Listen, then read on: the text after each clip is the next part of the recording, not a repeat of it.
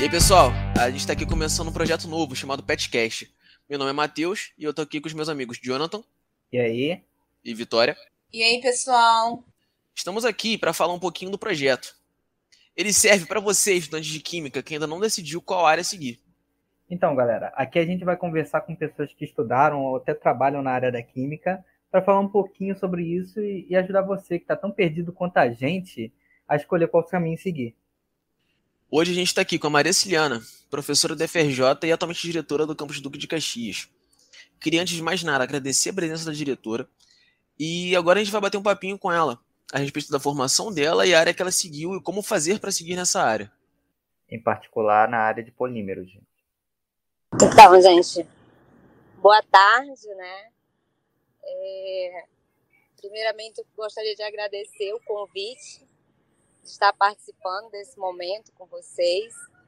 Dizer também a importância que é, né, vocês, quanto alunos é, da graduação, estarem já pensando e devem pensar mesmo na, na pós-graduação, em conhecer as diferentes e as possibilidades de atuações futuras, né, e mercado de trabalho, digamos assim, porque acaba que a nossa pós-graduação ela acaba também é, direcionando para uma determinada área. Então, assim, falar, vocês vão fazer algumas perguntas e, e aí eu vou falando né, da minha trajetória formativa, desde a graduação, assim como vocês, eu também sou licenciada em Química, e a importância de perceber que a licenciatura em Química, ela também permite é, possibilidades né, de, de, atuações em diferentes áreas, seja na sala de aula, seja para além da sala de aula, né? É isso. Uhum. Selena, a gente queria começar fazendo a pergunta que vai se tornar até um hábito desse, desse podcast aqui, que é o que, que te levou a seguir o ramo da química? Então, a minha escolha pela química ela acontece como a maioria dos estudantes né, no próprio ensino médio. É, foi amor à primeira vista. No primeiro ano do ensino médio, eu já me apaixonei pela química sempre quando a gente está ali no. Hoje é o nono ano, né? Na minha época era a oitava série. É, existe aquela especulação sobre o ensino médio e aquele, né? Que os alunos ficam falando, ah, vai ver química, física, é muito difícil e tal. E assim, eu sempre gostei muito da, desde o ensino fundamental, da matemática.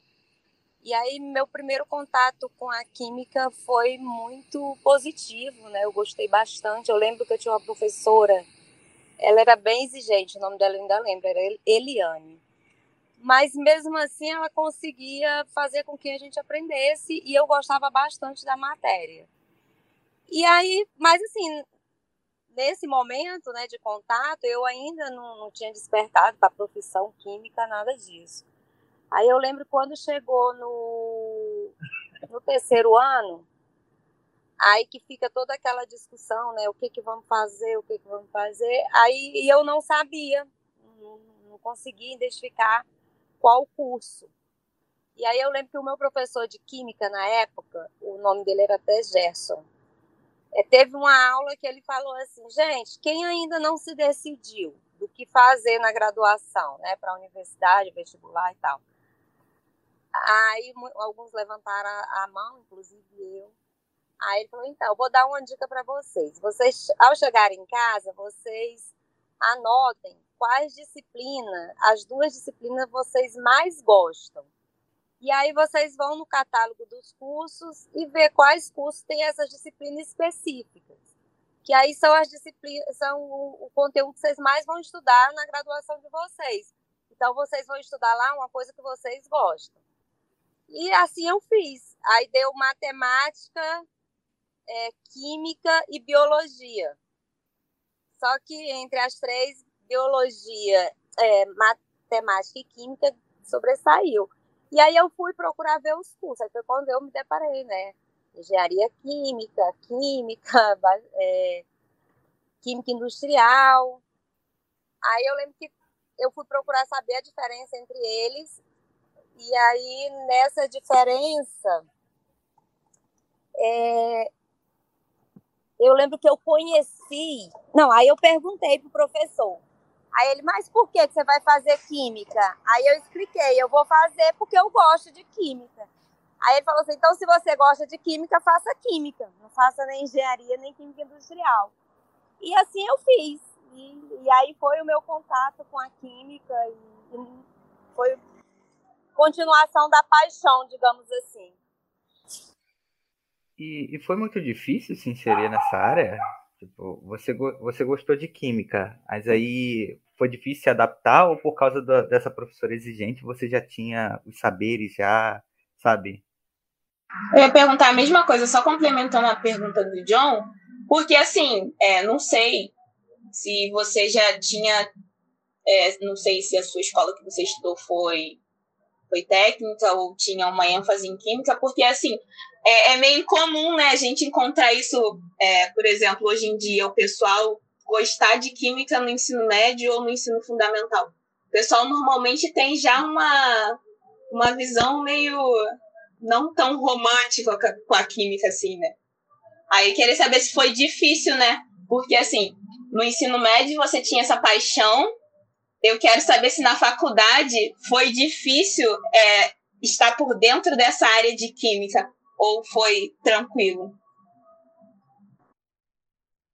Então, é, eu diria que a paixão se transformou em amor.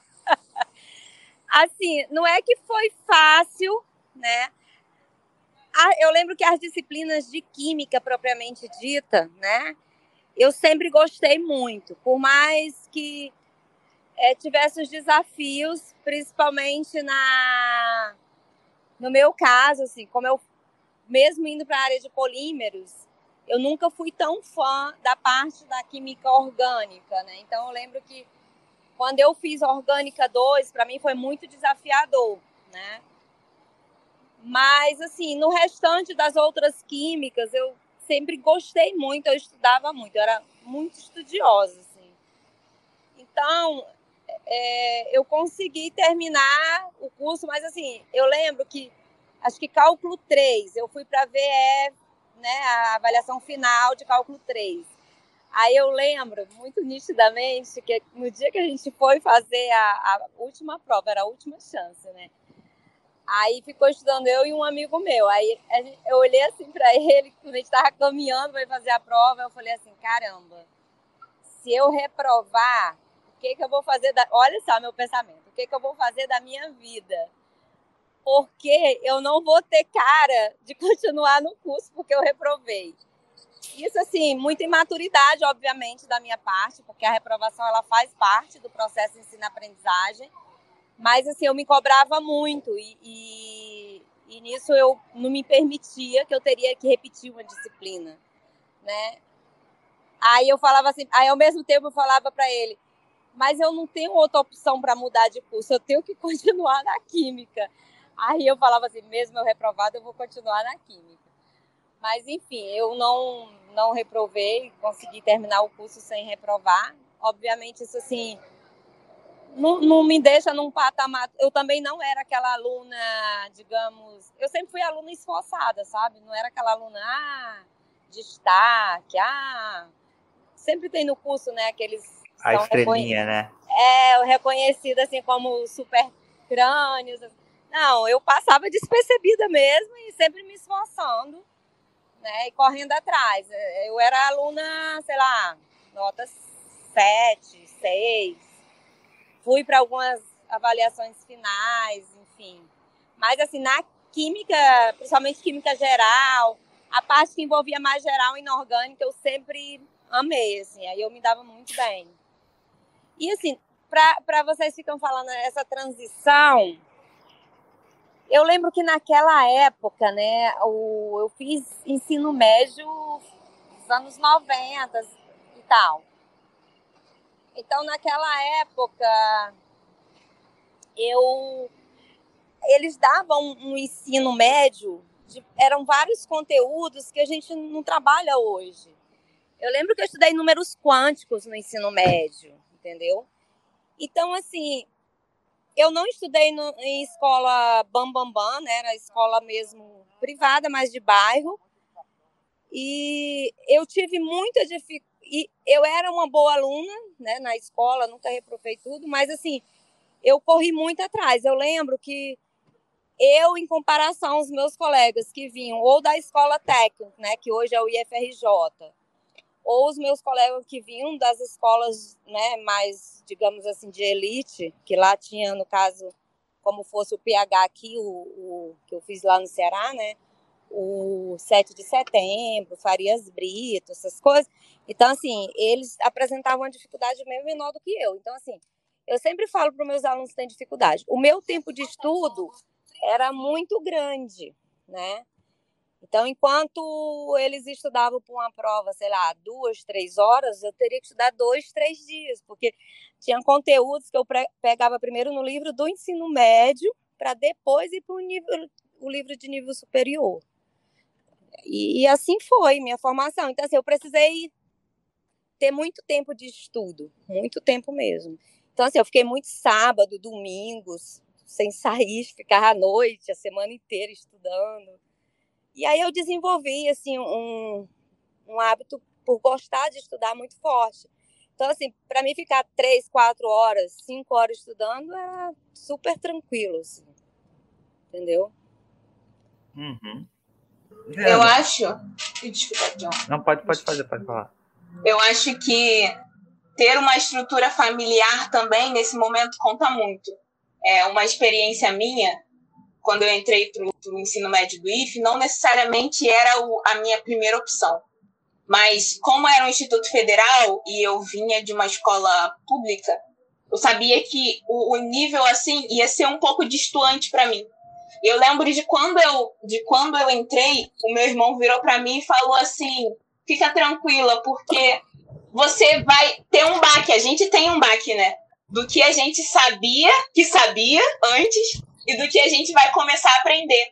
E a gente tem que passar por um nivelamento até a gente chegar a, num, num ponto que a gente vai conseguir compreender o que está sendo passado ali. Então eu entendo na sua fala, né? Quando diz é, em relação a, nossa, se eu reprovar com que cara eu vou continuar aqui. É porque eu acho que a gente é, desmotiva um pouco. Então eu acho que ter uma estrutura familiar que te motive a continuar é muito importante. E a gente tem uma pergunta aqui, né? Que é falar de como era seu apoio familiar. É, você teve alguém que, que te motivou a continuar em algum momento ali, porque realmente a gente tem alguns momentos que a gente parece que vai desistir durante o nosso período de formação. Então, vamos lá. Deixa eu até pensar assim, como que eu vou resumir, que a história é longa. Na verdade, assim, eu sempre tive o, o, o apoio familiar, né? Mas assim, como ele se dava? É, os meus pais, eles moram até hoje no interior, zona rural do Ceará, né? Então, assim, eu quando eu fui cursar o, o quinto ano, que hoje é o hoje é o Acho que é a quarta série. Isso, quinto é... ano hoje é a quarta série. Não, hoje acho que é o sexto, né? Sei lá. Ai, deu branco agora. Mas eh, à medida que eu for, eu, vou lembrar e eu falo qual seria hoje o equivalente. Enfim. Então, é, seria o início do Fundamental 2, sexto ano, é, sexto ano hoje.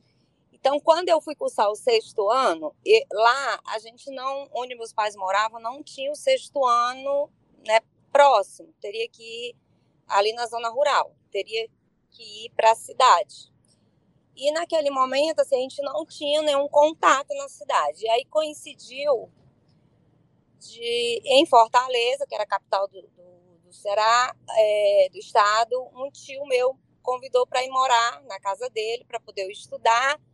E em contrapartida, é, ele tinha dois filhos pequenos, eu ficaria com as crianças quando eles fossem trabalhar, ele e minha tia. E assim minha mãe permitiu, né? Eu quis ir e foi. Então, assim, no primeiro momento, é, pareceu muito legal, só que assim, foi muito difícil para mim. Eu lembro que naquela época a gente não tinha celular, não tinha telefone na casa dos meus pais. Então, assim, às vezes eu ficava quase seis meses sem falar com meus pais, né? Com minha mãe, principalmente. Só que, assim, é, eu sofria muito para ir, para ter que ir, mas eu sabia que eu tinha que ir porque eu fui criada sempre minha mãe falando assim, ó, tem que estudar, tem que estudar, pobre tem que estudar, pobre só consegue alguma coisa na vida se estudar, essas coisas todas. E aí, tá, meio que era um fluxo natural lá, né? Quem tinha parente que morava mais assim na capital e tudo, acabava levando sobrinhos, enfim, morar com eles para estudar. E assim aconteceu. Então, assim, é, eu acho que tinha aquele apoio, né? Eu, eu sabia que eu tinha que estudar. E eu lembro que quando eu ia nas férias para casa da minha mãe, até hoje ela conta, né? Minha mãe sempre chorava muito quando chegava o dia de eu retornar para Fortaleza e eu também. Aí chegou um dia que a gente fez um acordo, é, que eu já estava muito triste ter que voltar, mas aí ainda via minha mãe chorando, então aquilo dava vontade de eu não voltar de jeito nenhum. Aí eu falei para ela assim, mãe, vamos fazer o seguinte, se a senhora continuar chorando, eu não vou voltar, eu vou ficar aqui. Mas se a senhora não chorar, eu volto. Aí ela falou, então tá eu não vou mais chorar. E assim foi. Só, e eu lembro também que ela falou assim: Ó, oh, Celiana, você tá chorando agora para voltar, mas você, quando você terminar o oitavo ano, que seria o nono ano, né? É, você volta a morar com a gente. Você não precisa mais ir morar em Fortaleza, não. Que aí você já tem o Fundamental 2, né? É, você já consegue aqui na, na zona rural é, eu consigo que você dê aula para os alunos de, de alfabetização e tal, que era meio que a realidade das mulheres lá, né? E, e minha mãe foi professora primária, né, com ensino fundamental, dois. E aí eu falei, ah, então tá bom, eu contava, né? Pô, tava ali no quinto ano, ia ter o sexto, sétimo e oitavo, né? Então, três anos estava tranquilo para voltar. Só que, assim, obviamente que, que as dificuldades, elas continuaram, né? Você ficar longe da casa dos seus pais e tudo, morando com tio.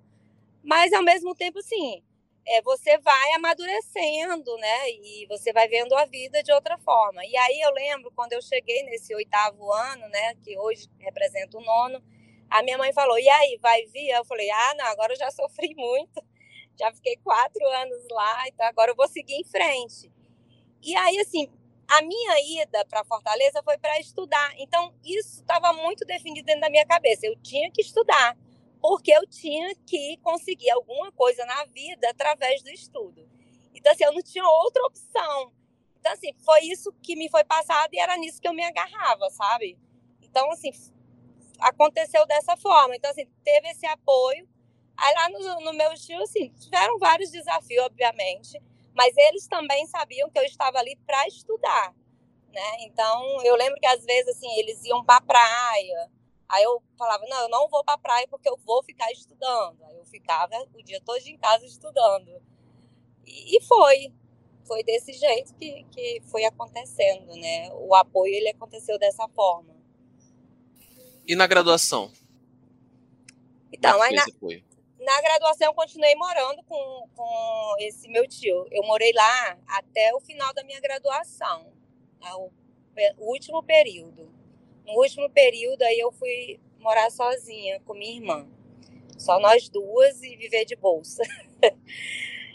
então, assim, a graduação ela aconteceu dessa forma, né? Eu estudava, eu lembro que quando eu no segundo período de não, passou o primeiro ano.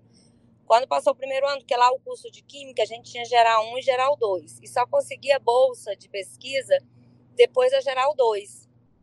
Isso era na Química. Na, o pessoal da, do curso de Química Industrial, Engenharia, os outros, eles tinham só uma Química Geral um semestre. Nós tínhamos, tínhamos duas, igual vocês, né? Então, assim, no nosso caso, os, geralmente os professores, eles só davam bolsa para gente de pesquisa, para os alunos da química, depois do que cursasse o segundo semestre. Aí, realmente, quando eu terminei o segundo semestre, eu sempre fui apaixonada, nossa, amava laboratório, tudo eu gostava muito.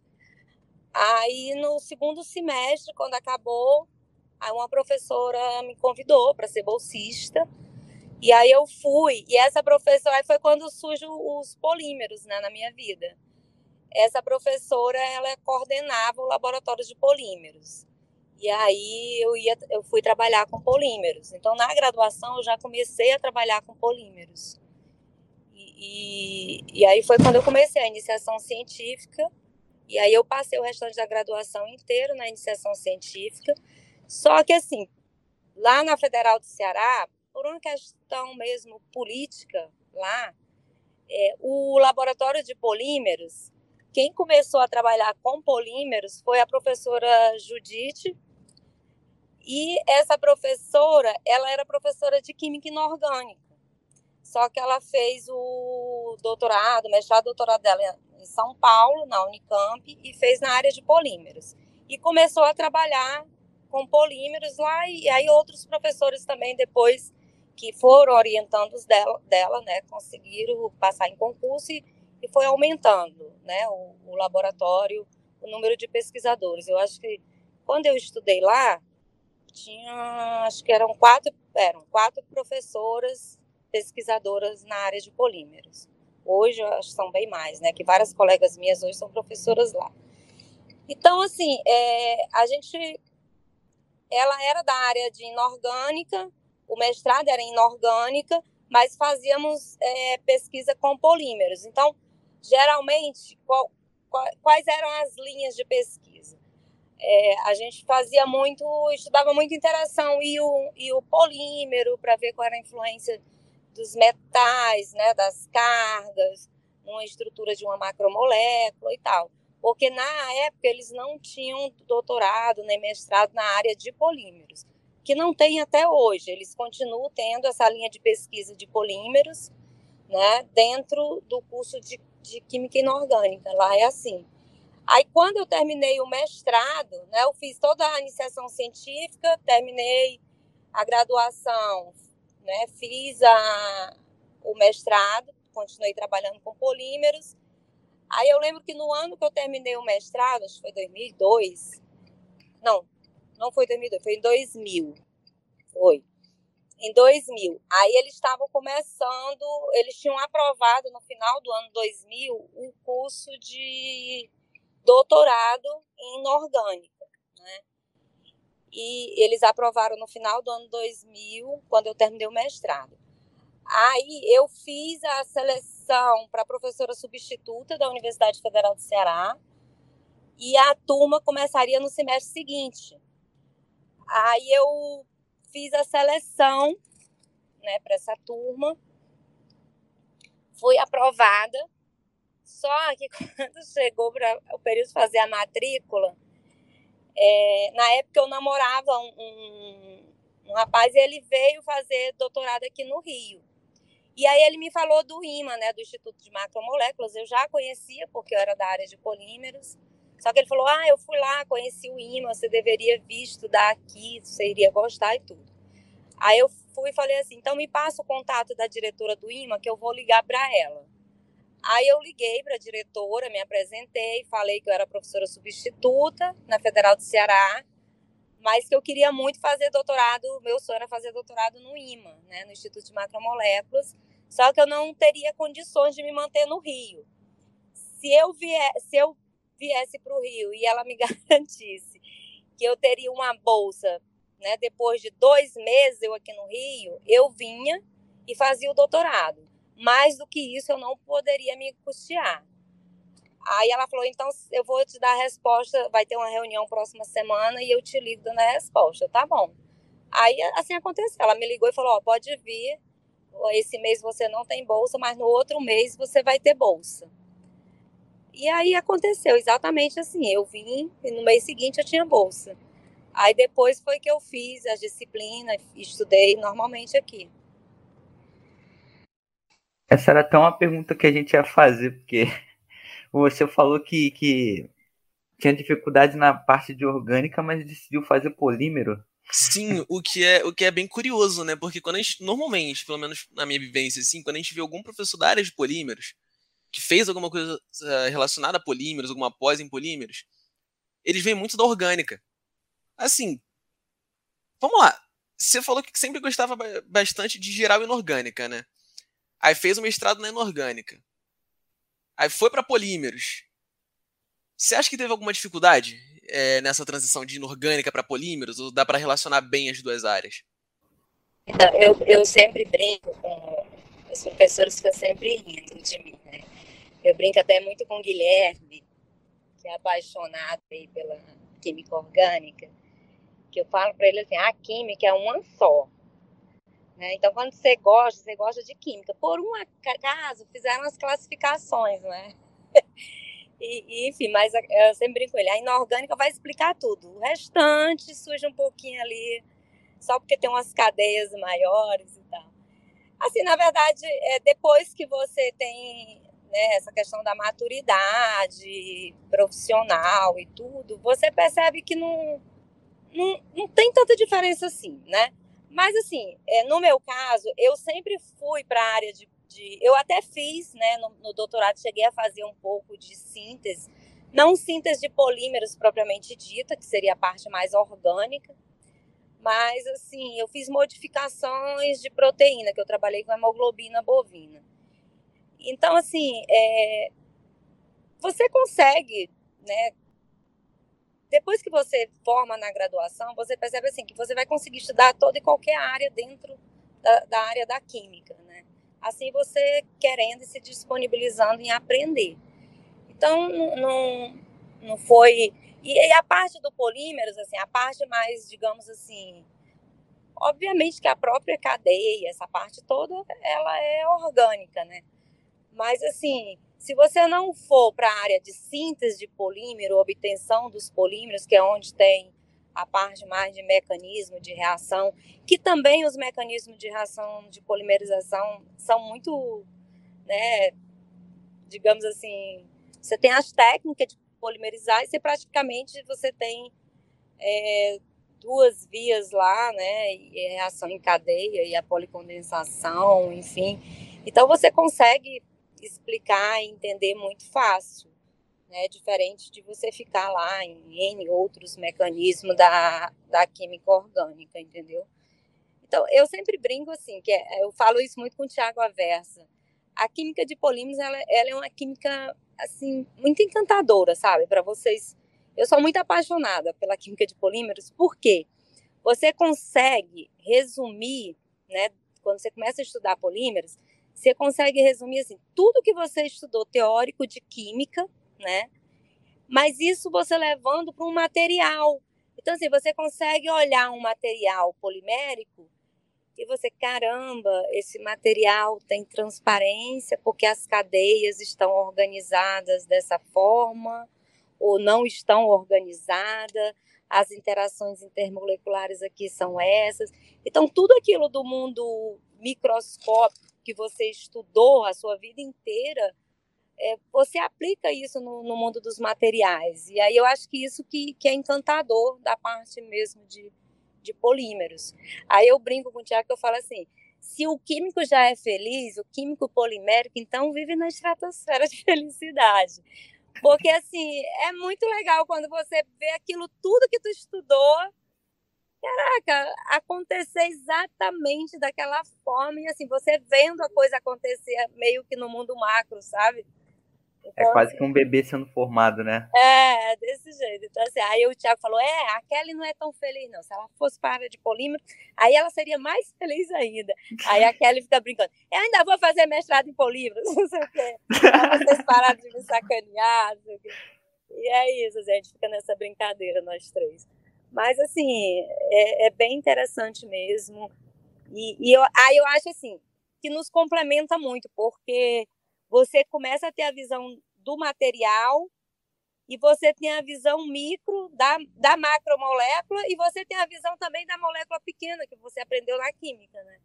Então, junta tudo ali e, e talvez isso facilite com que eu consigo ter uma visão assim em diferentes áreas.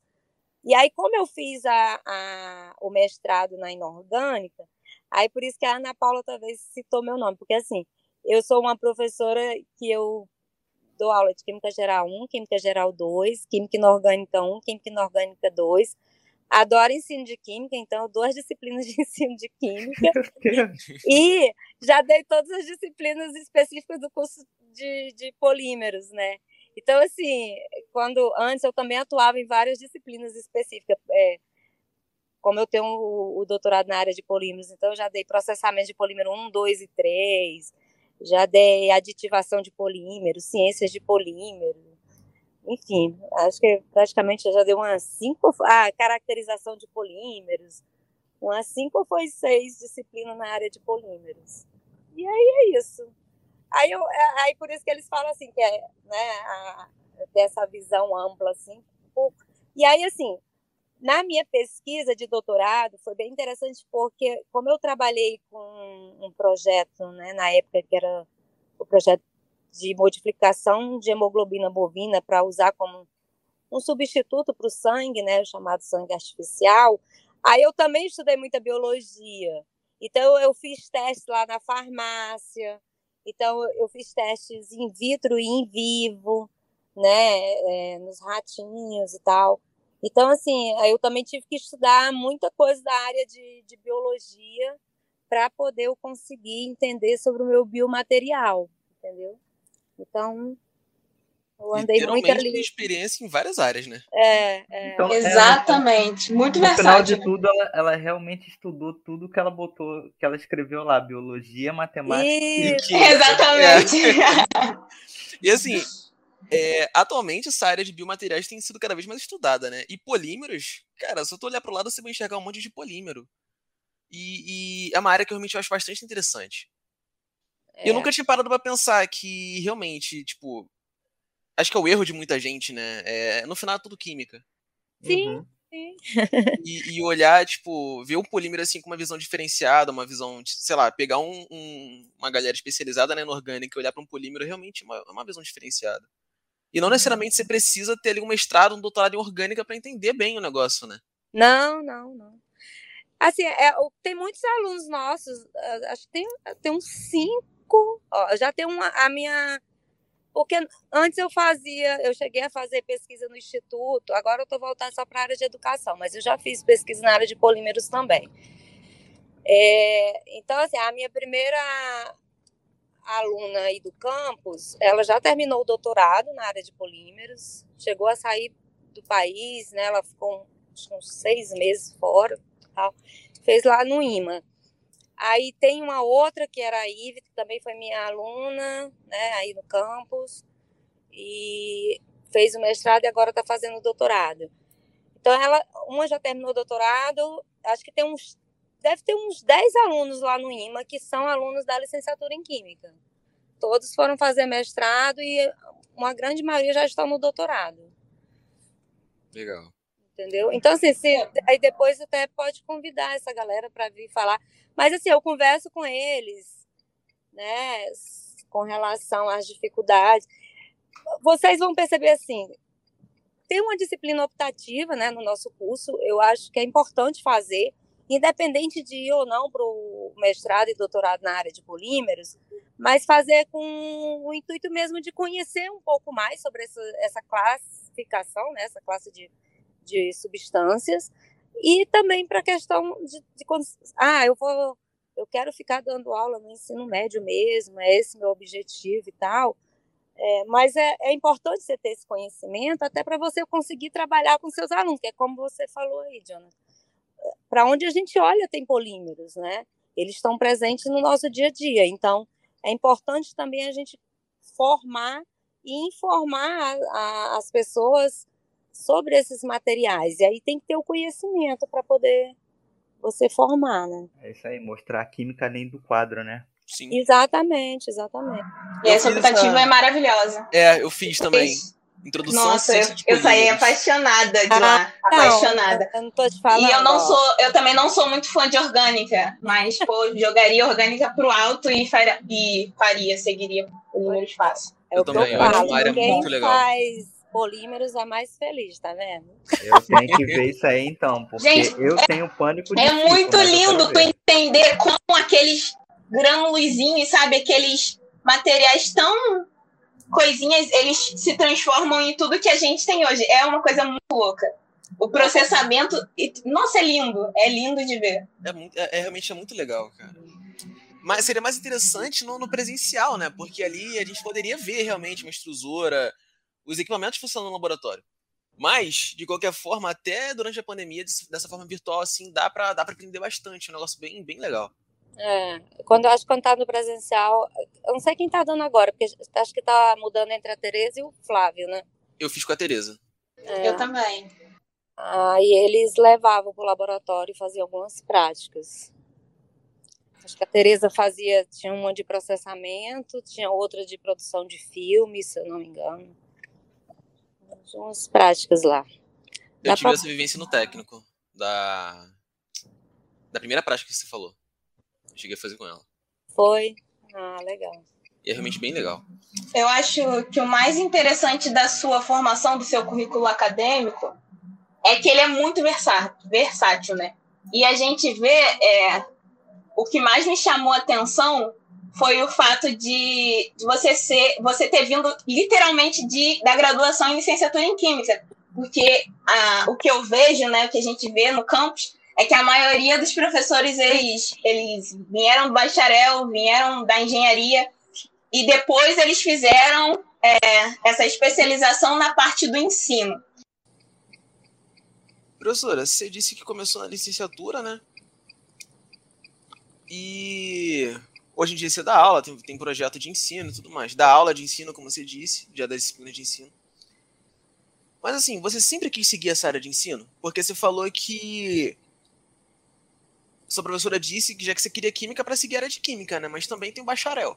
Assim, e você foi para licenciatura. Você sempre quis a área de, de ensino? Então, quando eu. Porque assim, naquela época não era como hoje, né? Que é separado bacharel da licenciatura. No nosso caso, a gente fazia junto e era tudo junto. Aí você optava de fazer a licenciatura à medida que você ia é, se inscrevendo nas disciplinas na área de ensino. E assim, quando eu entrei na universidade, já no primeiro semestre, eu falei que eu ia ser professora de química, né? E eu queria trabalhar formando professores de química. Aí, assim, isso ficou muito muito forte comigo, assim. E, e, e aí eu falei, não, eu vou fazer mestrado, doutorado, quero dar aula na universidade formando químicos, né? Professores de química, químicos, enfim. Então, é, isso foi desde o primeiro semestre. E aí eu falei, bom, como eu quero ser professora de química, eu vou fazer licenciatura, né? Por conta que, que aí tem as disciplinas voltadas para a área da educação. E aí, assim eu fiz, né? Mas assim, eu trabalhei muitos anos no laboratório né, de pesquisa, mas assim, nunca, apesar de eu gostar muito, sempre gostei muito da área de pesquisa no laboratório, não fiz pesquisa na área de educação, né, a não ser minha, minha monografia, mas né, para a licenciatura, mas a maior parte do tempo eu fiquei trabalhando com química né, de, de bancada mesmo. Mas, assim, todos os projetos que tinham de ensino na universidade eu também participava. Só que eu lembro que a Federal do Ceará não era muito forte pesquisa de ensino, não tinha mestrado, doutorado em ensino de química, né? Então, a gente é, não tinha muita opção de fazer pesquisa na área de ensino.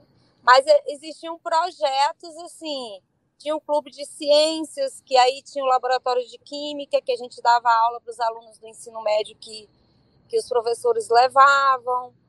É, eu sempre me envolvia, eu sempre fui de me envolver em tudo, né? Desde a graduação, ao longo da vida. Então, assim, eu lembro que a gente tinha uma professora, é, de química geral e ela falava, ela falou assim, uma vez ela chegou na sala e falou assim, gente, eu estou escrevendo um projeto que é para gente fazer algumas práticas nas escolas, né? E aí a gente, aí eu, ah, professora, eu vou te ajudar. Aí era assim, fazer iogurte na escola, explicar para os alunos a química do iogurte. Aí eu lembro que a gente ia para as escolas e fazia isso. Mas não era com bolsa, com nada, não. A gente ia mesmo só para aprender e, e, eu gostava de ir, né? Aí a gente ia, fazia negócio de pH, aquelas coisas que faz um pouco no PIBID também e tal. Então, assim, eu ia muito para as escolas, eu fiz muito trabalho voluntário mesmo, que eu gostava de, de estar em contato com. Foi, então, assim, foi muito natural eu ir para a licenciatura e eu sempre decidi que queria fazer, ser professora de química, então eu tinha que fazer a licenciatura. Eu cheguei a fazer assim, várias disciplinas que eram só do bacharel. Exemplo, cálculo 3 não era obrigatório para a licenciatura, mas era obrigatório para o bacharel. Aí eu fiz para poder depois, né, se eu quisesse complementar o bacharel. Aí eu sempre deixei para depois, depois e nunca complementei e nem vou complementar. Foi meio que natural, assim. Eu nunca tive esse sonho de indústria, não. Meu, meu foco, meu sonho sempre foi eu vou fazer doutorado e vou fazer concurso, que eu quero ser professora universitária. Isso eu tinha muito forte dentro de mim. E como exercer a profissão para você? Tipo, ser professora? É, ah. Dá muito nervoso? Como é que é? Inspirador? Então, assim, hoje, obviamente que nervoso não dá mais, não. Mas, assim, quando eu comecei foi bem difícil porque eu era muito tímida. Então, eu lembro quando eu cheguei o último período do curso, aí meio que a ficha caiu assim, vai ser professora de química, né? Mesmo eu querendo, mas eu não tinha pensado, parado para pensar no ato em si de ficar dando aula. aí eu comecei a ficar nervosa, porque eu era muito tímida, mal falava. E aí eu cheguei um dia para a professora e falei, professora, eu tenho um grande problema. Isso era tipo como fosse hoje a QSA3, né? Aí a professora falou assim, o que foi, Celiana? Eu disse, então, eu amo química, eu sei química, mas eu não tenho coragem de dar aula de química porque eu tenho vergonha. Então, quando vocês me mandam lá para frente para eu dar aula, professora, você não tem noção. Me dá um nervoso, a vontade de chorar, de sair correndo de sala, que eu acho que eu vou desistir do curso. Ou a senhora me indica alguma coisa, eu tenho que fazer alguma coisa, porque eu não estou conseguindo, não. Eu estou sofrendo muito, muito, muito. Estava mesmo. Aí ela falou assim, mas Eliane, isso é, é normal. Mas assim, o que está acontecendo com você é porque assim, você sabe a matéria, mas você não está preparando sua aula direito. Você tem que preparar a aula no sentido de estudar a aula. Você tem que dominar aquilo ali. Quando você sentir essa segurança, aí você não vai ficar nervosa. Aí eu falei assim, como é que eu vou fazer isso? Porque eu faço minha aula, estudo, leio, leio, leio, leio, o nervosismo não some. Aí ela, então você fale. Você terminou de preparar a sua aula, você faça de conta que na sala, no seu quarto, veja se é o quarto, o banheiro, onde você achar melhor. É, e você vai falar como se estivesse dando aula. E aí, na hora que você perceber assim, pô, agora minha aula tá boa, você vai sumir o, o seu nervoso. Aí eu fui, fui, fui fazendo, eu cheguei a fazer isso várias vezes, toda a vida que eu ia preparar uma aula, eu ainda tinha que dar aula antes para as paredes? Aí realmente o nervosismo foi sumindo, porque eu treinava aquela aula e aí não tinha o nervoso porque eu já tinha treinado. E foi. Então, durante muito tempo eu treinava. Até. Aí depois não, depois assim, você acaba que, que. Mas assim, até hoje, até hoje, se você falar assim, Celiana, você tem que dar uma aula, eu tenho que preparar a minha aula. Eu não consigo. Lógico que consigo, assim, você fala, Celiana, tem como dar uma aula de tabela periódica, de funções. Eu vou e vou dar essa aula, porque assim, eu já dei é, aula desses conteúdos em, sei lá, vários anos, né? Mais de 10 anos. Então, assim, eu vou conseguir colocar no quadro, organizar as ideias, falar e tal. Mas, assim, eu só gosto da minha aula mesmo quando eu sento e preparo minha aula. Eu sempre preparo minha aula. Que aí eu gosto de preparar a aula, eu gosto de pensar na turma, que atividade essa turma vai identificar para essa turma. Ah, essa turma já é, tem um, um um perfil mais desse jeito, então trabalhar com eles é melhor dessa outra forma, entendeu? Sem se manter naquela mesmice de, de seguir um caderninho, né? É. de acordo uhum. com a uhum. turma. Exatamente. É, agora que a gente entrou nesse assunto, você tá até falando aí de, de pra lidar com nervosismo, você tem mais alguma dica para quem tá começando? Assim, a dica que eu dou, realmente a gente tem que. É difícil, assim, hoje, obviamente, com, com maturidade, com, com, com tudo que vocês têm de, de informação, né, e a minha maturidade, fica difícil você pensar. É e dizer assim: ah, vocês têm que fazer isso porque eu fiz e deu certo. Obviamente que a minha realidade, né, ao qual eu me encontrava, a minha história e tal, é muito, cada um tem a sua, né? É muito diferente e todas elas têm que ser respeitadas. Mas assim, eu acho que primeiro você tem que querer. É isso que eu quero. Eu acho que assim, eu sei que no Brasil não é, não é comum isso da gente escolher nossa profissão porque gosta, sim, muitas vezes por necessidade, ou ser escolhido pela profissão, né? Isso também é uma realidade.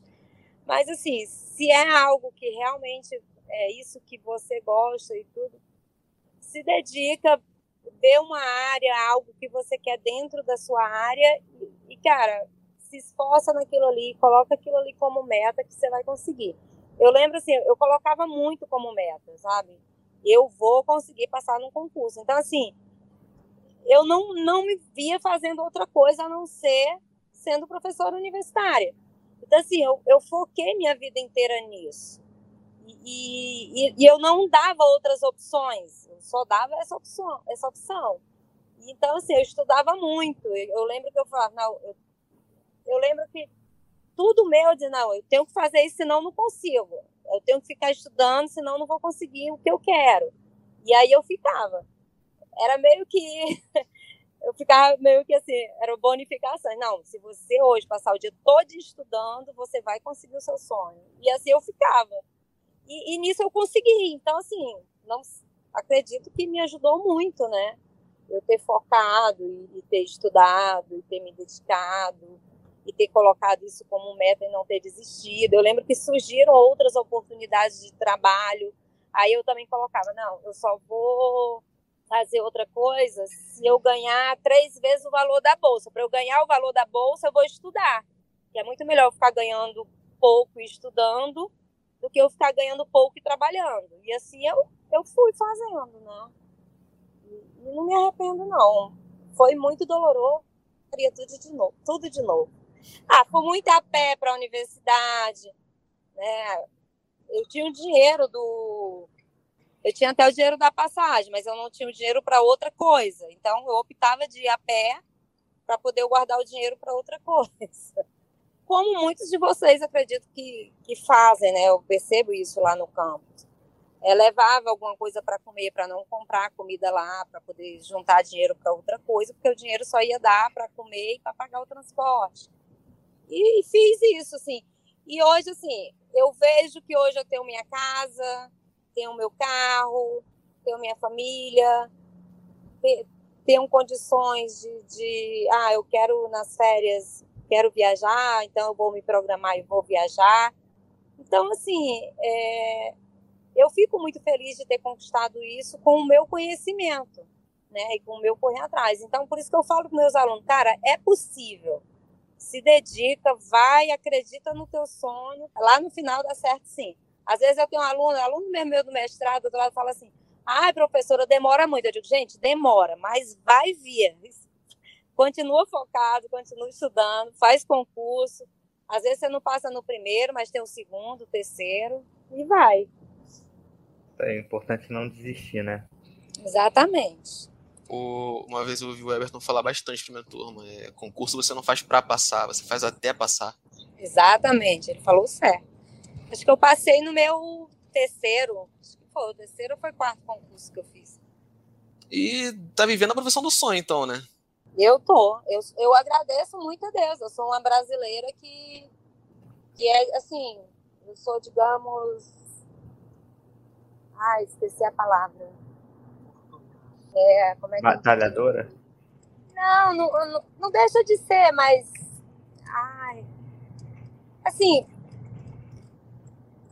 É muito bom você, você, você mora num país onde a maioria do, dos jovens, dos trabalhadores, não trabalham na profissão que eles sonharam, né? A é. grande maioria. Aí lembrei do nome, assim, privilegiada no sentido de trabalhar em algo que você gosta muito, né? Então, assim, eu sou muito feliz né, no, no, no que eu faço. É, por mais que eu sei que, que a educação ela é desafiadora, é, é um lugar de luta sempre, mas assim, vocês, eu desejo a vocês que, que passem por por tudo que eu passo, que eu passei, no sentido assim do, do bom da nossa profissão.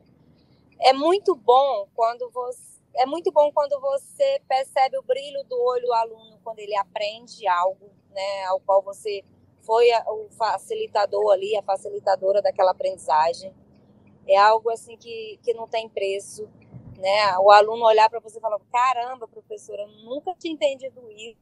E percebi quão fácil é é, a senhora conseguiu me mostrar agora eu consegui aprender e tal. Isso é muito bom. Também, assim, como eu trabalho formando tanto os técnicos de química como os professores de química, né, formando esses profissionais. Então, assim, é, é muito bom quando a gente vê assim que vocês conquistam algo que vocês queriam muito, né? Vocês conquistaram aquele emprego que vocês falavam que queriam Aí eu vejo vocês viajando de férias. Aí eu fico feliz, dizer, caramba, eles também estão conseguindo, através da profissão deles, realizarem os sonhos, seguir a vida. Né? E aí eu fico muito feliz. A cada postagem que eu. Essa semana mesmo tem uma ex-aluna minha da licenciatura em Química, que está lá no Ceará, né? Está em Jeri, viajando. Então, assim, ao ver as postagens dela, ao ver ela viajando, e conquistando e realizando sonhos, aí eu já fico feliz. Caraca, foi através. E era uma aluna assim, super carente. Eu acho que ela foi a primeira a, a formar a graduação né, na família. E, e, hoje né, é professora, ela ainda é uma, é, já formou já tem um tempo, então ela ainda ela conseguiu a última leva do concurso do Estado, então ela é professora também do Estado e da rede privada. Então, assim, é, faz, acho que já terminou o mestrado, não sei se está no doutorado, mas, assim, aí essas conquistas também, cada conquista de um ex-aluno seu, eu vibro muito, sabe? Eu, eu, valeu a pena, deu certo. Então, isso é muito bom. Você percebe que fez a diferença na vida de alguém, né? É, e, e por mais que às vezes o aluno nem lembra da gente, ou, ou mas assim, eu sei quão importante foi aquela trajetória para que hoje ele conseguisse aquilo ali, né? Assim como eu uhum. valorizo tudo que toda a minha trajetória para hoje estar onde eu estou. Então, é, é, é, nisso que eu acredito, nessa educação pública que é, é possível transformar realidades, né? É possível que a gente tenha uma ascensão social através da educação eu sou fruto disso, então eu acredito nisso. Não tem jeito. Ninguém vai tirar isso da minha cabeça, porque se aconteceu comigo e, e, e eu vivo isso, eu acho que é possível que todos tenham essa chance, entendeu? Pura verdade. A educação é uma vitória conjunta, no caso. É, desse jeito. Aí não tem como dizer assim, ah, não gosto, ah, eu amo. Até das turmas trabalhosas, eu, eu sou muito tranquila com relação a isso, assim. Eu não sou aquela professora que fica reclamando, não, sabe? Eu, eu gosto, eu gosto daqueles alunos que têm desafios. Que cada um também aprende de um jeito, né? Eu acho, eu acho que isso que você falou sobre ver no rosto do aluno, caramba, que ele aprendeu, isso é, isso é algo que me motivou a fazer licenciatura. Eu também. Sabe? Sem. Assim, eu, quando eu tava no, no último período no IFE do ensino médio, eu tava meio perdida em relação ao que escolher. Uhum. Eu ficava, meu Deus, o que eu vou fazer? Conversava com os professores, conversava com os técnicos lá do laboratório também. E aí, é, como a gente é monitor, a gente ajuda muito em aula, Sim. né? Ajuda os professores, assim, até a explicar muitas vezes, porque é uma turma grande no laboratório e o professor às vezes não consegue estar em todos os lugares. Então, uhum. tive o privilégio de muitas vezes ajudar os professores em relação a isso. E, caramba, é muito bom. É muito bom. no meu próprio relatório final, né, que eu entreguei minhas horas de estágio com a monitoria, eu botei uma frase que até hoje eu lembro, o que me marcou foi poder é, foi poder ensinar a, a, o pessoal que estava ali uma coisa que eu aprendi há um, há um tempo atrás. E um tempo atrás eu estava na eu estava ali na mesma posição deles. Uhum. E agora eu estava ali ajudando eles. E ver que eles entendiam, nossa, era muito, muito gratificante para a gente. E a gente está ali fazendo, assim, parece até pouco, mas tem uma tem um, algo importante na, na vida de alguém, influencia de alguma forma. Quando eu parei para ver isso, eu falei: caramba, eu quero licenciatura e eu não sei que eu quero. Eu fui. Isso, isso eu é fui, muito lindo. Eu fui por aí também, só que comigo foi um pouquinho mais na frente. Comigo foi na monitoria de instrumental. Que não tinha monitor acadêmico de instrumental e, e uhum. os alunos da, da disciplina iam atrás dos monitores de laboratório. E a gente puxava a cadeira pro laboratório, sentava todo mundo na frente do quadro ali e vamos dar aula instrumental, eu e os outros monitores. Ah, legal. Foi um negócio que me motivou bastante também para seguir licenciatura. E era uma pois coisa que eu é. batia o pé e falava, eu não quero fazer licenciatura.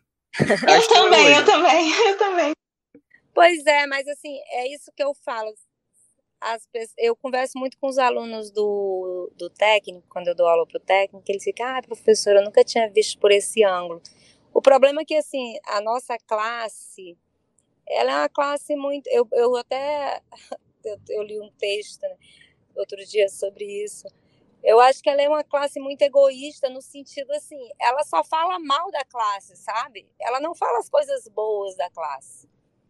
E tem muitas coisas boas, assim. Tem também uma parte, assim, a gente trabalha muito. Nós trabalhamos muito, mas, assim, várias profissões também trabalham muito. Só que, assim, a nossa profissão, ela ainda tem uma, digamos assim, uma vantagem no sentido de eu consigo montar um horário, né? Eu consigo ficar um dia inteiro livre, porque eu, eu posso me programar e montar um horário de forma né, mesmo eu trabalhando em mais de uma escola, que isso aconteça. Vários alunos egressos meus falam: não, professora, meu dia de, de descanso é quarta-feira. E, e, assim, são poucas as profissões que isso acontece, né? Você não consegue tirar um dia na semana e, e, colocar os horários de trabalho, né? Porque você pode colocar manhã, tarde, noite, enfim. E, e você pode também se programar. É porque, assim, a gente percebe depois, ao longo da vida, que, claro, e jamais vou falar diferente disso, a gente precisa de dinheiro, né? Porque a gente precisa consumir para poder viver, né? A gente precisa é, consumir água, luz, enfim, alimentação e por aí vai.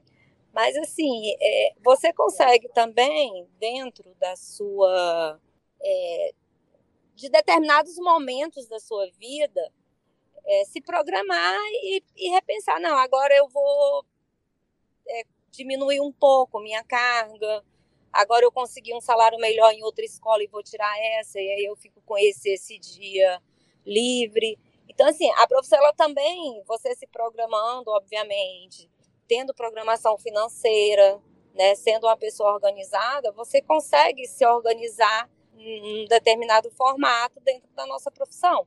Como também eu tenho alunos que, que falam, não, professora, que agora é o momento de eu ganhar dinheiro. Então, eles dão aula de segunda a sábado à tarde. Eu já tive uma aluna que ela, ela meio que ficou, não sei nem se vocês conhecem, ela ficou muito famosa nesse negócio de cursinhos, aulas online, que era a Carol. A Carol, ela chegou uma hora, contei com ela, falei, caraca, Carol, tu vai ficar muito rica, porque tu não para, mulher. Toda hora eu vejo postagem sua. Ela, não, professora, eu tô ganhando dinheiro realmente, mas tá tenso, eu vou ter que reduzir, porque eu não tô tendo vida, eu só tô trabalhando, manhã, tarde e noite. Assim, professora, você acha que. Você acha que professores falando mal da, da própria área influenciam para a gente ouvir aquilo de. Tipo, muitos de nós, né? A gente acaba vendo a família que. Ah, você vai fazer licenciatura, mas não dá dinheiro, você não vai ter vida, não sei o quê. Você acha que os professores falando mal da própria profissão acarretam para isso? Eu acho que contribui, né? Obviamente também que a gente não pode ficar. É porque assim, a nossa profissão, nós somos formados para ser cidadão crítico, né? Então, assim, também não pode romantizar e dizer que tá tudo sim, bem. Sim. A gente, a gente meio que vai sempre reclamar, né? É uma classe que vai sempre reclamar.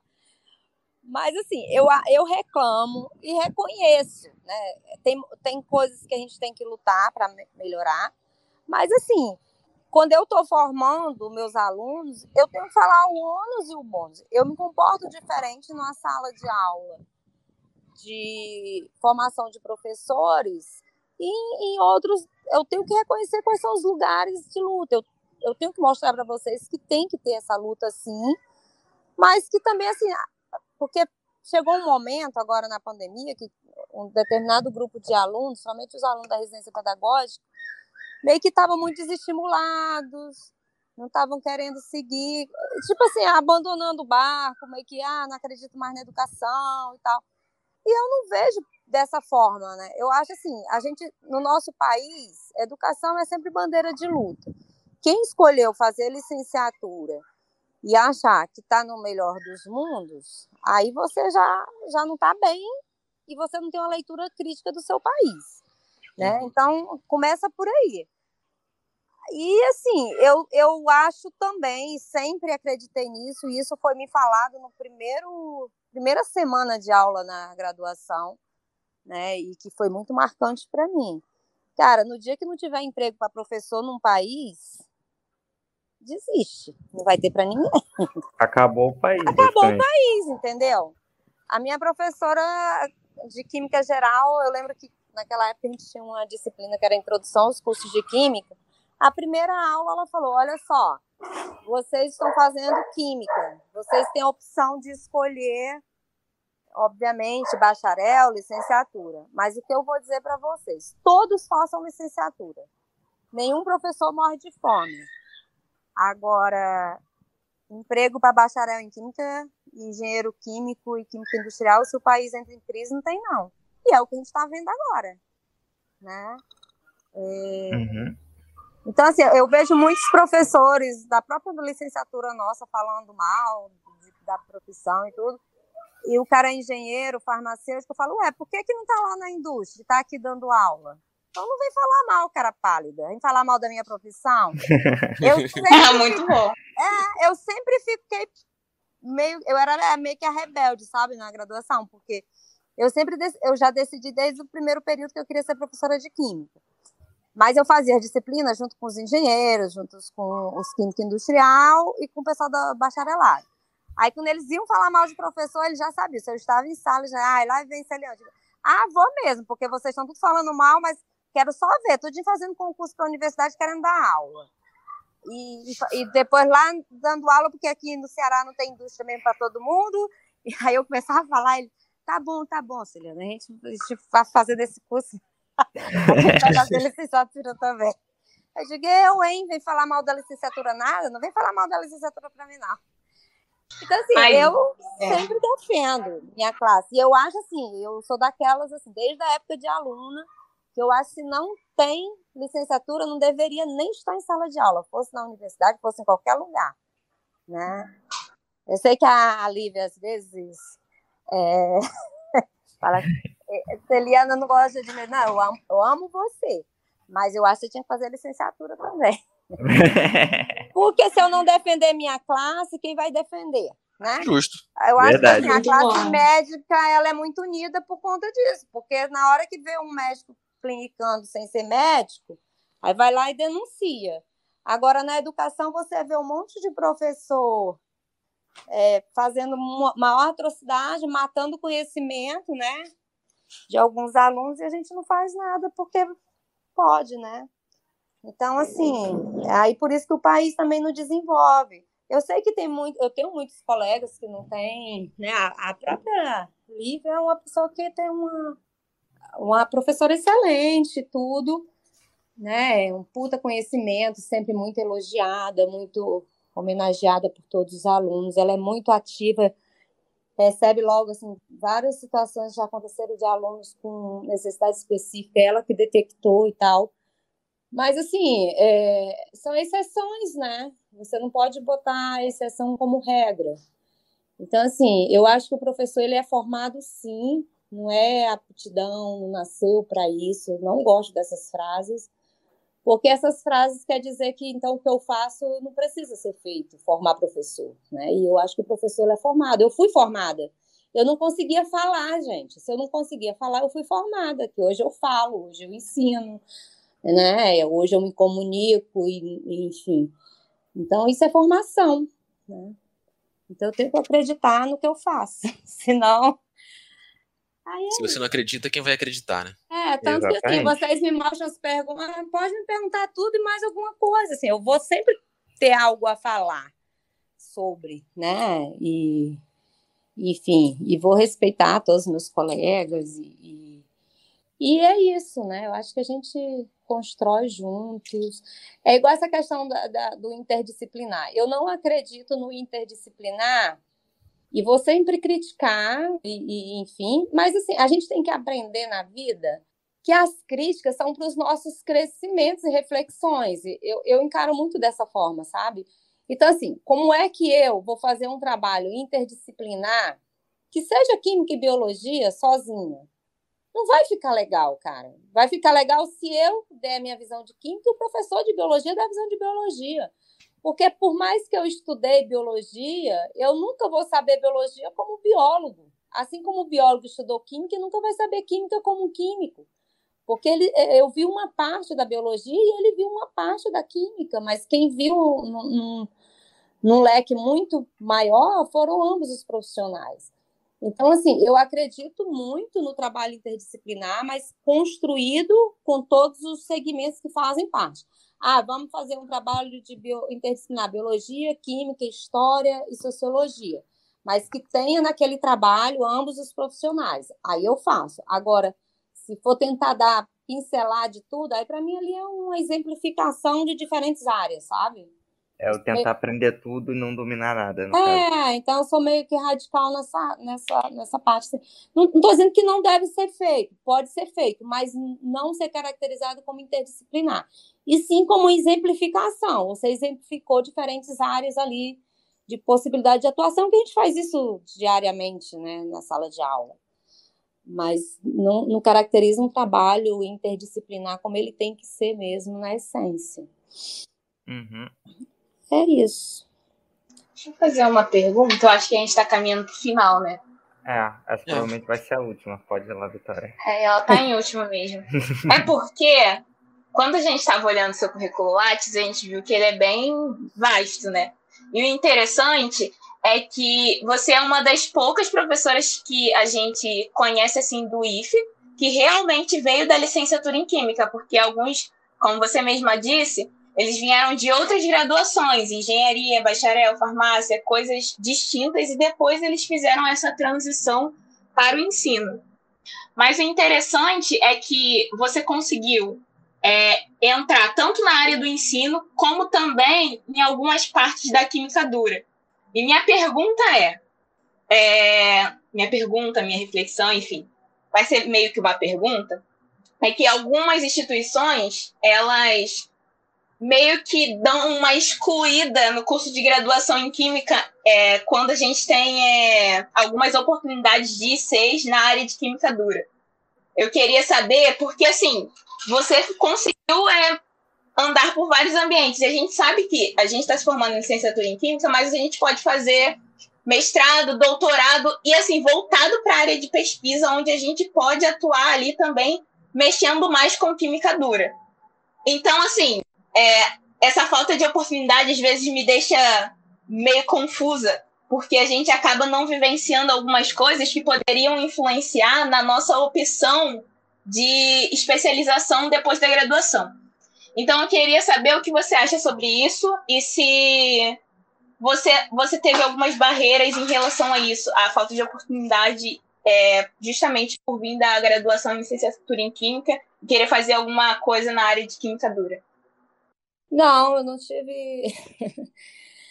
não tive nenhum, nenhuma barreira. Eu acho que não, não existe não essa barreira. Eu acho que as pessoas que criam essa, essas barreiras, sabe?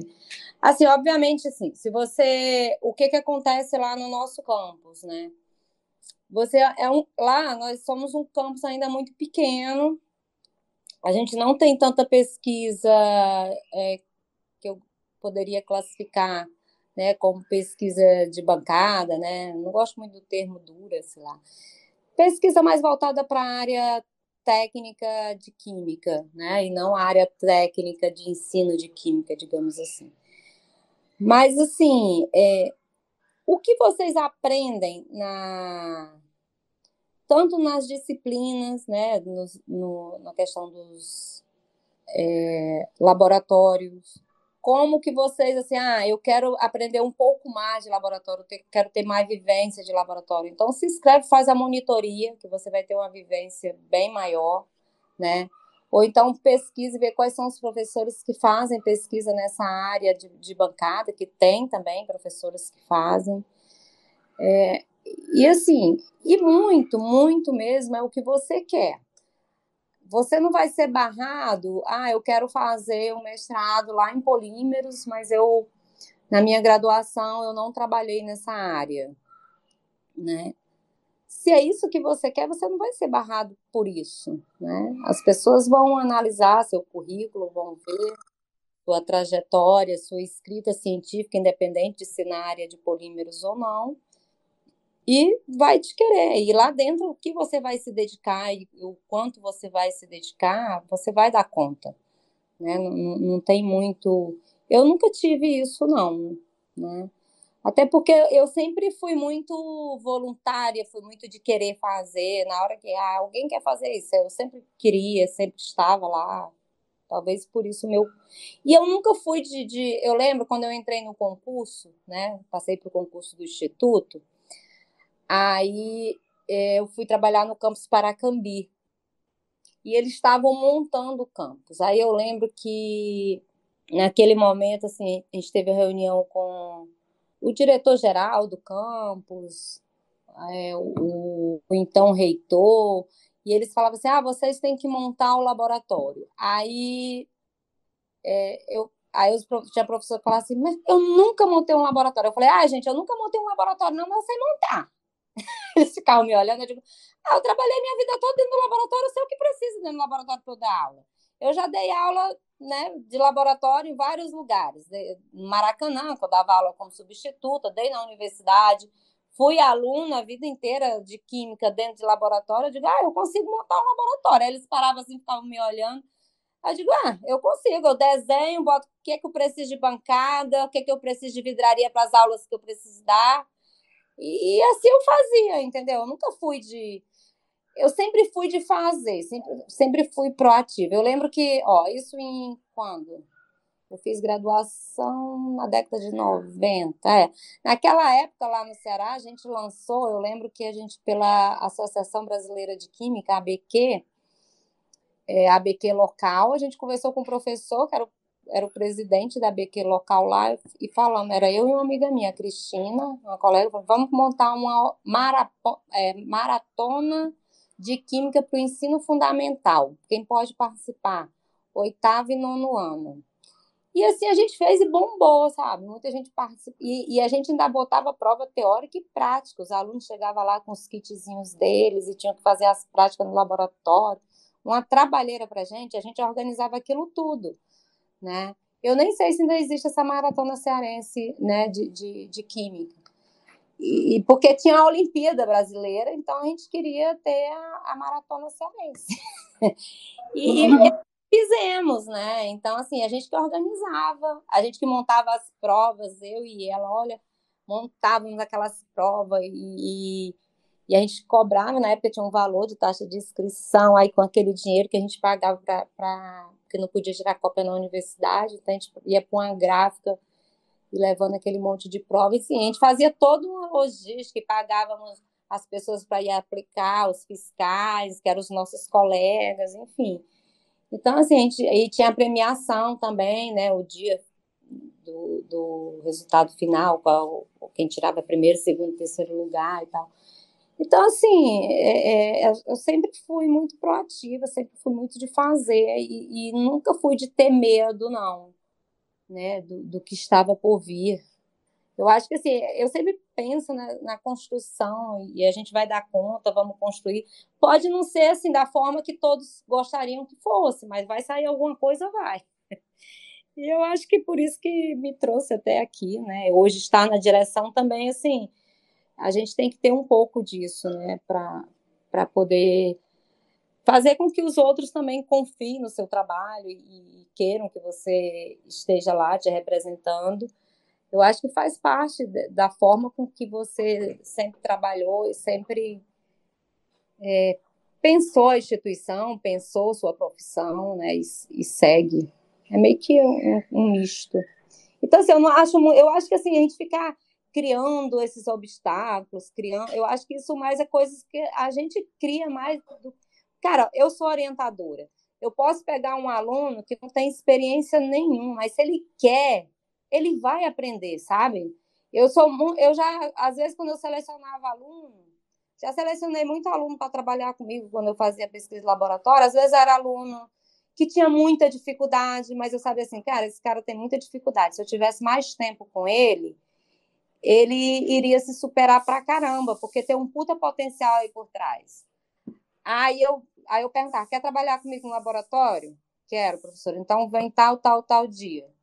Aí depois consegui a bolsa, entendeu? Então eu selecionei muita gente para trabalhar comigo assim. Não porque ah, os melhores notas. Assim, claro, eu sou adepta do mesmo pensamento. Só que a minha pergunta foi muito por já passar por isso. É, uhum. Já passei por seleção é, de ser mesmo é, por eu ter o técnico, eu sempre me interessei muito na área de laboratório também, é uma área que eu gosto. E a gente acaba vendo que, que na licenciatura a gente pode conciliar os dois. Pode, pode conciliar. Mas você já passou, você achar de não foi chamada por ser da Não, eu já, já, já escutei isso. Ah, ah. Nossa, sua entrevista foi muito boa, mas não sei como, ser, como seria conciliar a, a IC com a licenciatura em Química, entendeu? É como se não houvesse conexão. É, mas aí então... eu, eu, sou, eu sempre fui de desafiar, sabe? É, eu, eu falaria assim, Vitória, para essa pessoa. Ah, se você tem dúvida, deixa eu fazer. Aí você vai Exatamente. Fazer. Eu também adoro um desafio. Muito eu adoro um desafio. Mas assim, a gente acaba ficando meio que. E não, não por isso uma vez, não. Foram, foram uhum. alguns. Então, assim, eu sempre, eu sempre fiquei curiosa para saber em relação a isso. Porque sempre quando falava a ah, licenciatura em Química, caramba, mas como é que tu vai conciliar uma coisa com a outra? Mas a gente pode sim fazer isso depois, se a gente quiser. Até Alguma coisa que, que encorajada seja... a isso no futuro, né? É, exatamente. A gente quer. Eu acho que esses programas que a gente tem, que é IC, PIBID, o PET e outros muitos programas que a gente tem na, na instituição e fora dela, as oportunidades que, que se tem, né, são justamente para criar na gente é, essa motivação do que a gente vai fazer. E não meio que excluir, ah, não, porque a sua, a sua graduação é nisso, não sei se vai ter como conciliar.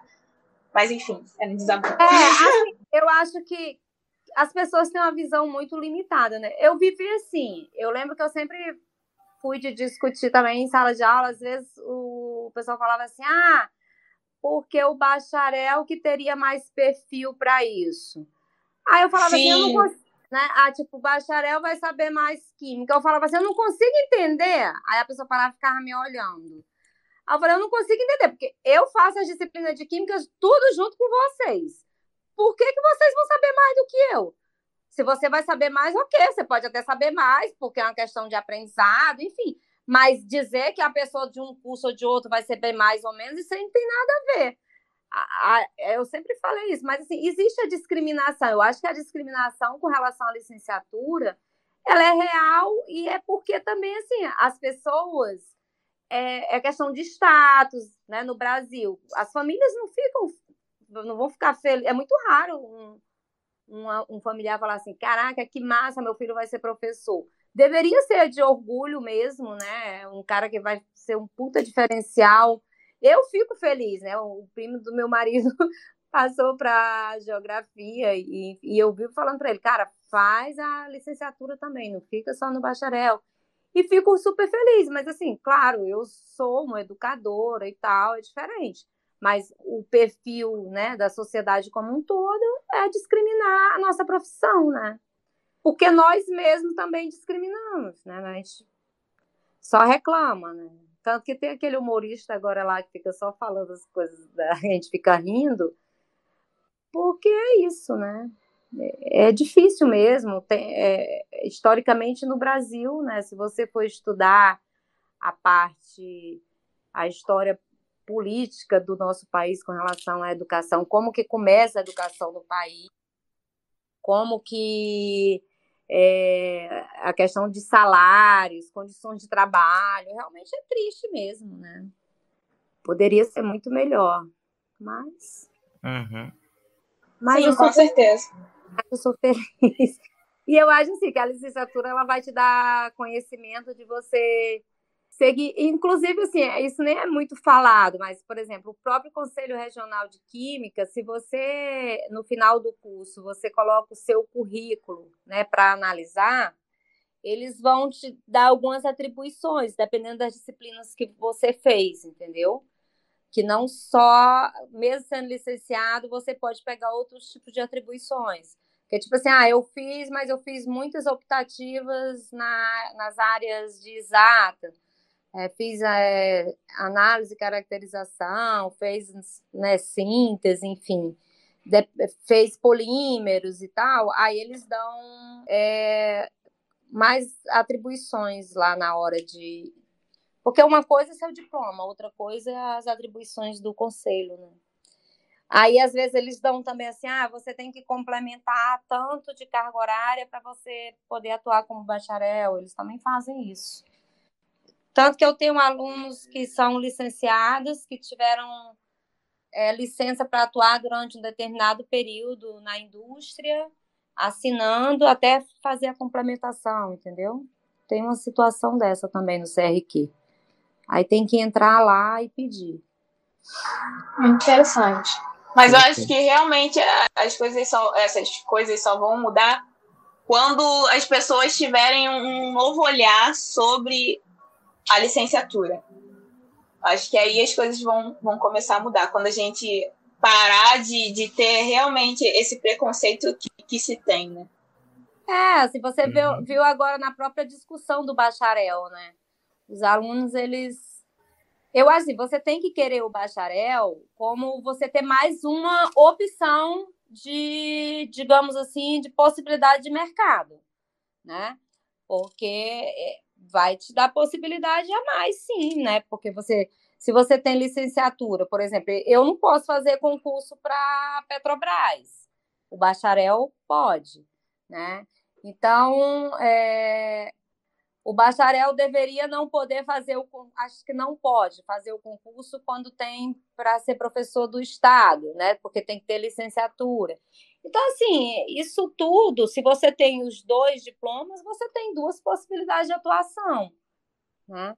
Então, eu acho assim, se você, você faz pensando nisso, você tem que fazer mesmo, que, que te dá um leque de oportunidades. Né?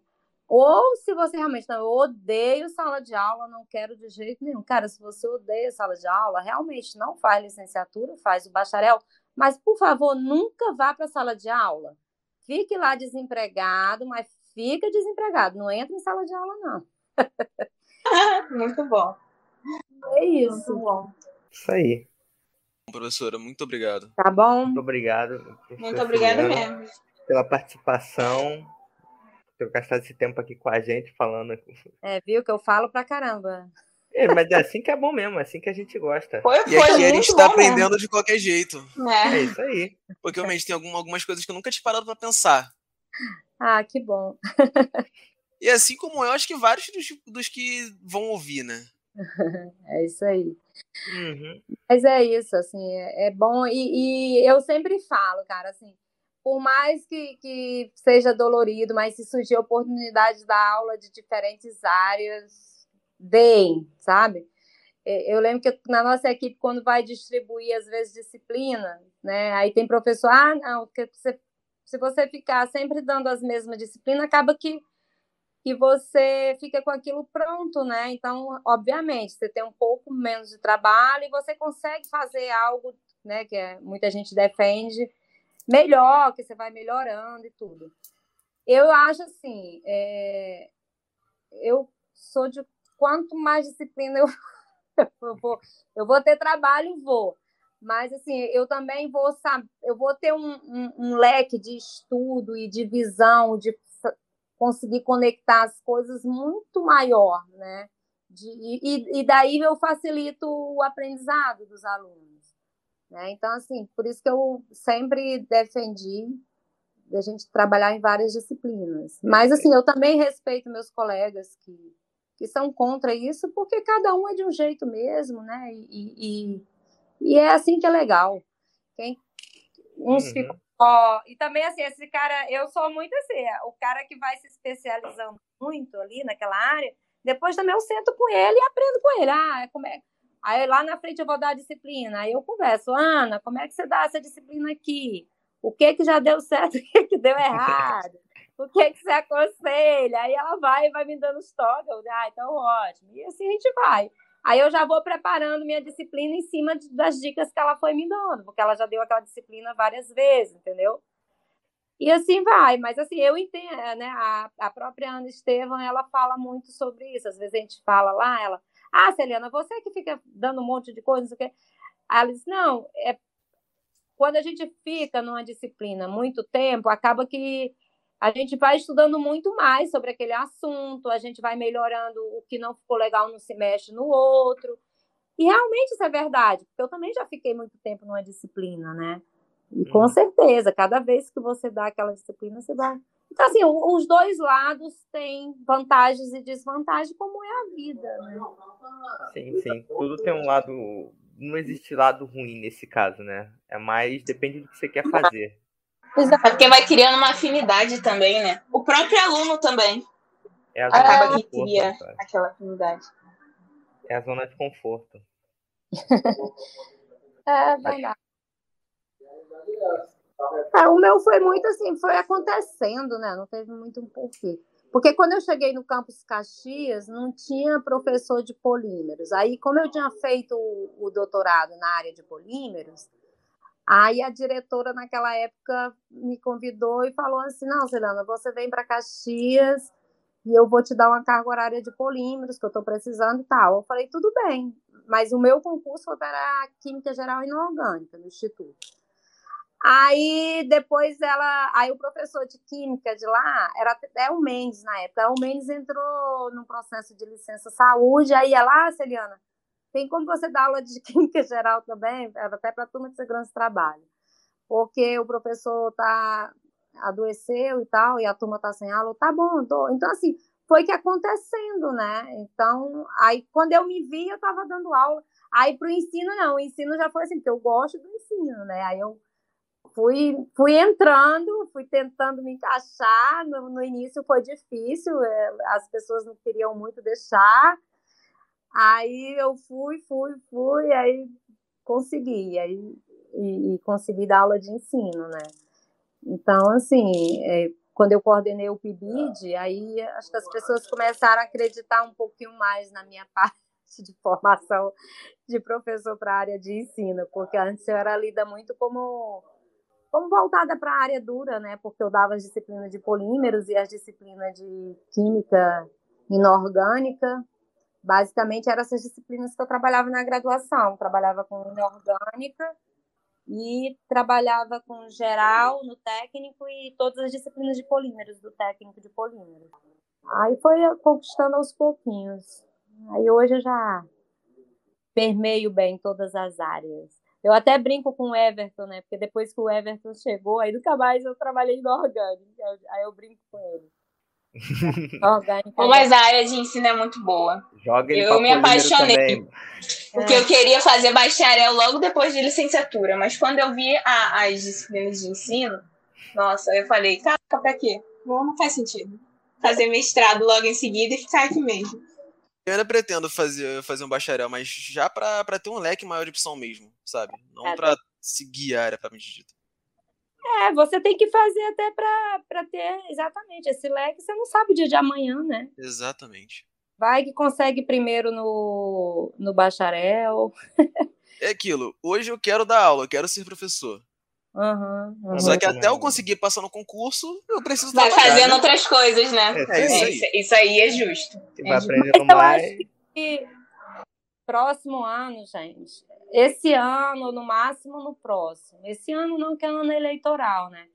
Mas vai ter que ter um concurso aí do Estado, porque é muito Sim, eles já, eles já tá, eles estão prometendo isso desde o ano passado, né? Eu fico observando. Observando Se não tiver esse ano, próximo ano não fica sem, não, porque senão vai ter uma, um apagão mesmo, né? Porque um monte de gente já deve ter saído. Uhum. Então tá bom, meninos. Sucesso. Que bom que vocês estão na licenciatura. De fome ninguém vai morrer. e que sejam professores felizes, né? Ou bacharéis felizes também. E vocês vão perceber que é uma área muito legal. Obrigado, Celiana. Muito obrigado, professor. Obrigado por tudo aqui. Muito obrigada. Pela inspiração. Pelos ensinamentos, por tudo. É. Muito obrigado. Tá bom. E não fica bom. triste, não, que a professor sempre vai ter um lugar. Se não tiver, aí apaga as luzes e vamos para outro lugar que tem, né? Que aí fechou as luzes aqui no Brasil, a gente vai para outro lugar. É isso aí, sempre vai ter algum lugar precisando. Vai, mas não vai fechar, não. Nosso país, ele vai, vai voltar a brilhar aí. Tomara. Com certeza. Obrigado. Então tá bom. Beijão. Tchau, tchau. Tchau. tchau. Curtiu? O Grupo PET está no Instagram. E se você conhecer alguém que estudou ou trabalha na área e quiser bater um papo com a gente, só chamar no arroba petinando. Falou?